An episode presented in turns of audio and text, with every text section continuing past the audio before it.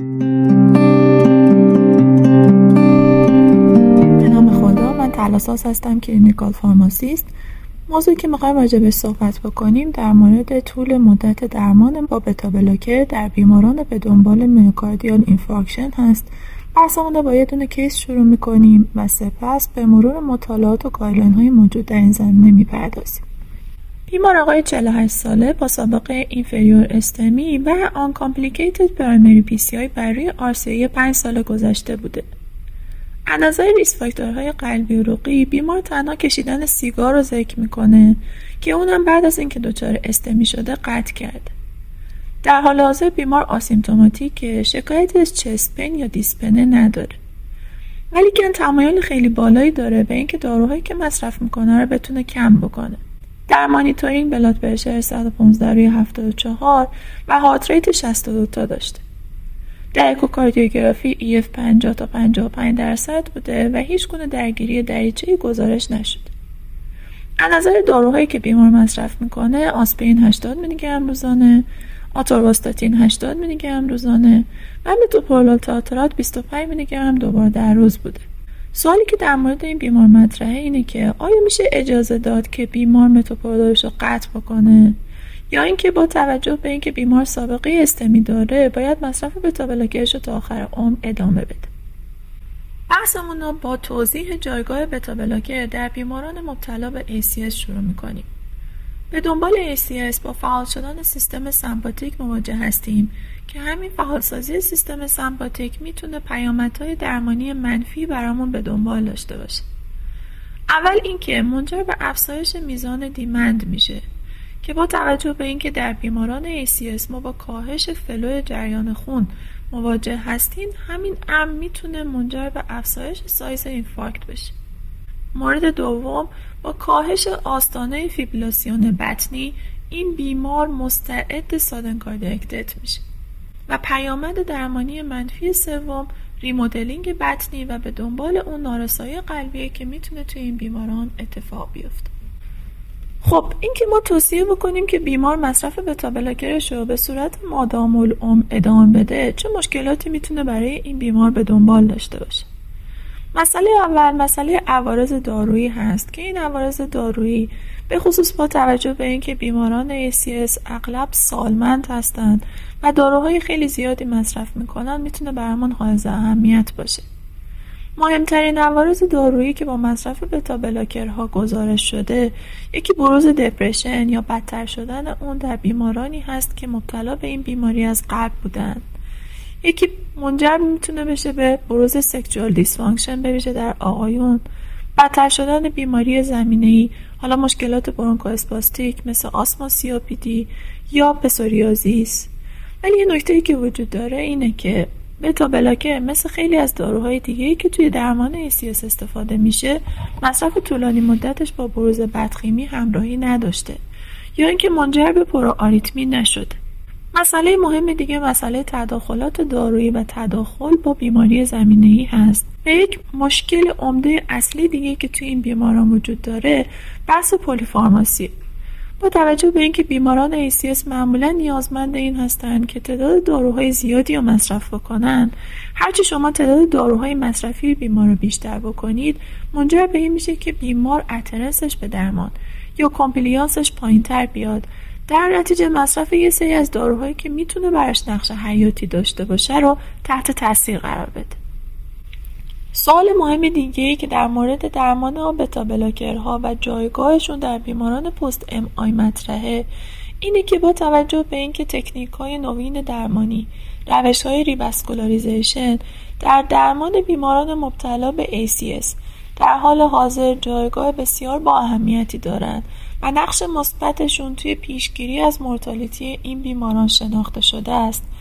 همینطور با معرفی داروهای جدید مثل داروهای antiplatelet یا داروهای ACE inhibitor یا استاتین ها آیا هنوز استفاده از بتا ها می‌تونه توی این بیماران با mortality benefit همراه باشه یا نه؟ نگاهی میندازیم به مطالعاتی که در مورد beta blocker ها و جایگاهشون در درمان بیماران مبتلا به ACS انجام شده. قبل از اینکه به بررسی این مطالعات بپردازیم ذکر این نکته می‌تونه مهم باشه که بیشتر مطالعاتی که در مورد بتا و جایگاهشون توی درمان بیماران مبتلا به ACS وجود داره مربوط به بازه زمانی میشه که هنوز تکنیک های ریواسکولاریزیشن توی درمان بیماران مبتلا به ACS جایگاه نداشتن. به عنوان مثال اولین و بزرگترین مطالعه که در مورد بتا ها وجود داره مطالعه ISIS one ه که در سال 1986 انجام شده. توی این مطالعه بیمارانی که با acute MI مراجعه کردن تحت درمان با آتنولول IV و سپس خوراکی قرار گرفتن. پیامد درمانی کاهش میزان vascular بوده بعد از هفت روز از درمان. infarct size کم شده cardiac کم شده ولی تغییری توی reinfarction مشاهده نکردیم. و اینکه این تجویز بتا بلاکر با افزایش میزان استفاده از inotrope توی این دسته از بیماران همراهی داشته توی بحث این مطالعه نکته خیلی جالبی بهش اشاره می‌کنه.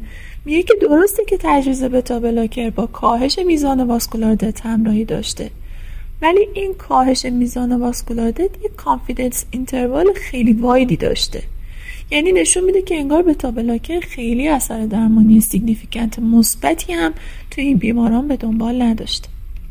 پس از مطرح شدن تکنیک های نوین درمانی یعنی روش های revascularization در درمان بیماران مبتلا به ACS شاید مهمترین و بزرگترین مطالعه‌ای که در مورد جایگاه بتا بلاکرها توی این بیماران انجام شده مطالعه COMMIT بوده که در سال 2005 انجام شده و بر روی 45852 بیمار مبتلا به acute MI.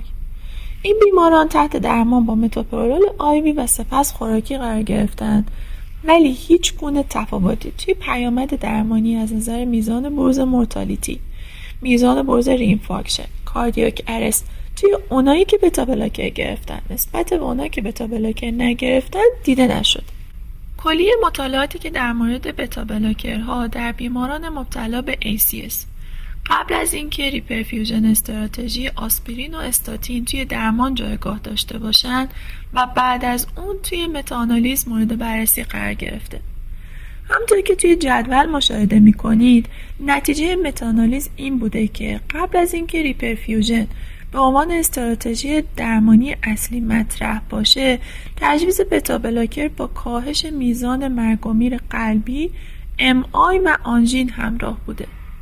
ولی بعد از اینکه reperfusion به عنوان تکنیک درمانی اصلی این بیماران مطرح شد تجویز بتا بلاکر درسته که میزان MI و آنژین رو کم کرده ولی با افزایش میزان نارسایی قلبی و شوک کاردیوژنیک همراهی داشته. جدیدترین مطالعه که در مورد تجویز بتا بلاکرها و ارتباط اون با mortality در بیماران با acute MI البته بدون نارسایی قلبی انجام شده یه مطالعه cohort prospective multicenter بوده که توی journal BMJ به چاپ رسیده. توی مطالعه تجویز زود هنگام بتا بلاکر باعث کاهش mortality سی روزه توی بیماران acute MI شده. ولی نکته خیلی جالبش این بوده که قطع مصرف بتا بلاکر پس از یک سال باعث mortality بالاتر پنج ساله تو این دسته از بیماران نشده. حالا برسیم به بررسی guideline هایی که در مورد طول مدت درمان و بتا بلاکرها بعد از ACS وجود دارند این نکته خیلی مهم در مورد این guideline ها اینه که این guideline ها خیلی هاشون قدیمی هستن. اولین guideline guideline secondary prevention AHA مربوط به سال 2011 است. در این guideline اثر مثبت درمانی بتا بلاکر با کلاس یک در بیماران با recent MI یعنی تا سه سال. و یا اونایی که دچار نارسایی قلبی EF کمتر از چهل درصد شده باشند مشاهده شد. ولیکن بعد از سه سال ادامه تجویز بتا بلاکر به کلاس دو A یا دو B تقلیل پیدا کرده. یعنی نهایتا این guideline تا سه سال تجویز بتا بلاکر رو تونسته support کنه. مگه اینکه بیمار دچار نارسایی قلبی شده باشه که اون وقت می‌تونه از ادامه درمان با بتا بلاکر سود ببره. guideline بعدی guideline 2013 AHA در مورد management بیماران مبتلا به STEMI هست. در این guideline با کلاس یک و level of B توصیه شده که بتا بلاکر توی تمام بیمارانی که با STEMI در بیمارستان بستری میشن حین بستری توی بیمارستان و بعد از ترخیص ادامه پیدا کنه. به شرطی که بیمار contraindication ی برای دریافت بتا بلاکر نداشته باشه. یه نکته خیلی جالبی تو این guideline وجود داره اینه که مطالعاتی که بهش استناد کرده که نشون داده که بتا بلاکر تونسته اثرات مثبت درمانی داشته باشه مربوط به زمانیه که هنوز تکنیک های revascularization توی درمان بیماران مبتلا به ACS جایگاه نداشتن و گفته که تجویز بتا بلاکر بیشتر در بیمارانی سودمند بوده که MI شون با heart failure complicate شده باشه دچار LV dysfunction شده باشند یا دچار آریتمی های بطنی شده باشند و تجویز طولانی مدت بتا بلاکرها در صورتی که بیمار MI آن داشته باشه نارسایی قلبی نداشته باشه یا دچار hypertension نشده باشه به صورت طولانی مدت مورد ارزیابی قرار نگرفته. و نهایتا guideline اخیر ESC در management بیماران مبتلا به STEMI گفته که با توجه به اینکه هیچ مطالعه‌ای درست حسابی نبوده در مورد طول مدت تجویز beta blocker در بیماران post MI اصلا به هیچ گونه recommendation ی نمیشه رسید که توی این بیماران تا چه مدت می‌تونیم beta blocker رو بدیم و تا چه مدت از اثرات درمانی مثبت بتا بلاکر می‌تونیم سود ببریم. اگه بخوایم جمعبندی انجام بدیم برای تمام بیمارانی که با اکیوت ام آی بستری میشن تجویز بتا بلاکر خوراکی. در 24 ساعت اول بستری بیمار در بیمارستان سودمنده. به شرطی که بیمار کنتراندیکیشنی برای دریافت بتا بلاکر نداشته باشه. بعد از اونم تجویز بتا بلاکر تا سه سال می‌تونه مفید باشه. ولی کن تجویز طولانی تر از سه سال. یا اینکه تجویز مادام العمر بتا بلاکر در مطالعات اثر مثبتی نداشته. و در واقع ما اویدنسی نداریم به اینکه بگیم که بیمار به مدت طولانی تری بتا بلاکرش رو مصرف بکنه. بیمارانی که های ریسک بودن در زمان بسترشون در بیمارستان. یعنی بیمارانی که توی کاردیوژنیک شوک بودن. اونا که دچار heart failure شدن LVEF کمتر از 40 درصد پیدا کردن. بیمارانی که دچار CKD شدن. بیماران مبتلا به تاکیاریتمی بیماران مبتلا به hypertension. اینا افرادی هستند که از تجویز طولانی تر beta blocker را سود می‌برند ولی اگر بیمار high risk نبود و هیچ کدوم از این شرایطی که بهش اشاره کردیم و نداشت ضمن گفتگو با بیمار با توجه به اینکه ادامه مصرف beta blocker ممکنه براش عارضه داشته باشه می‌تونیم پیشنهاد کنیم به اینکه بیمار می‌تونه beta blocker ش رو قطع بکنه. اگه بخوایم به case برگردیم بیمار آقای 48 ساله بود با سابقه inferior STEMI و primary PCI بر روی RCA 5 سال پیش. بیمار stable بود و کاملا asymptomatic و EF preserve داشت. داروهایی هم که مصرف می‌کرد آسپرین آتورواستاتین metoprolol tartrate بودن با توجه به اینکه بیمار تمایل داشت به اینکه داروش رو قطع بکنه آیا می‌تونیم پیشنهاد بدیم به اینکه بیمار بتا بلاکرش رو قطع بکنه یا نه؟ پیشنهادی که میشه در پاسخ به این خواسته بیمارداد اینه که اولا با توجه به تمایل خیلی شدیدی که بیمار برای کم کردن تعداد داروهاش داره. زمانی که از استمی بیمار گذشته یه چیزی حدود پنج سال. اینکه بیمار الان استیبله asymptomatic ه.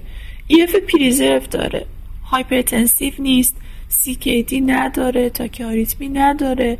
و هیچ کدوم از اون high risk feature های بدو مراجعه رو نداره و یه دونه MI uncomplicated ی داشته که تحت primary PCI قرار گرفته میشه پیشنهاد کرد به اینکه بیمار می‌تونه beta blocker ش رو قطع بکنه. ولی که قطع کردن beta blocker بیمار باید کاملا تدریجی و طی یک تا دو هفته باشه. از قطع کردن ناگهانی بتا بلاکر تو این بیماران باید خودداری کنیم چون ممکنه منجر به اکیوت ام یا کریز فشار خون بشه. و با توجه به اینکه ما اومدیم بتا بلاکر بیمار رو قطع کردیم بعد از دو هفته تا یک ماه بیمار از نظر بلاد پرشر و هارت ریت باید حتما مانیتور بشه. ذکر یه نکته هم لازمه که با توجه به اینکه خیلی از بیماران ممکنه زمانی که ما مراجعه می‌کنن شکایتی از تعداد داروهای مصرفیشون نداشته باشن توی هر بار مراجعه بیمار از نظر اینکه بیمار دچار عارضه به اون دارو شده یا نه باید از بیمار سوال بشه. در مورد beta blocker ها اینکه بیمار دچار depression شده. در مورد آقایون دچار sexual dysfunction شده یا نه یا اینکه دچار تشدید بیماری زمینه ای آسم، COPD یا پسوریازیس شده یا نه باید از بیمار سوال بشه.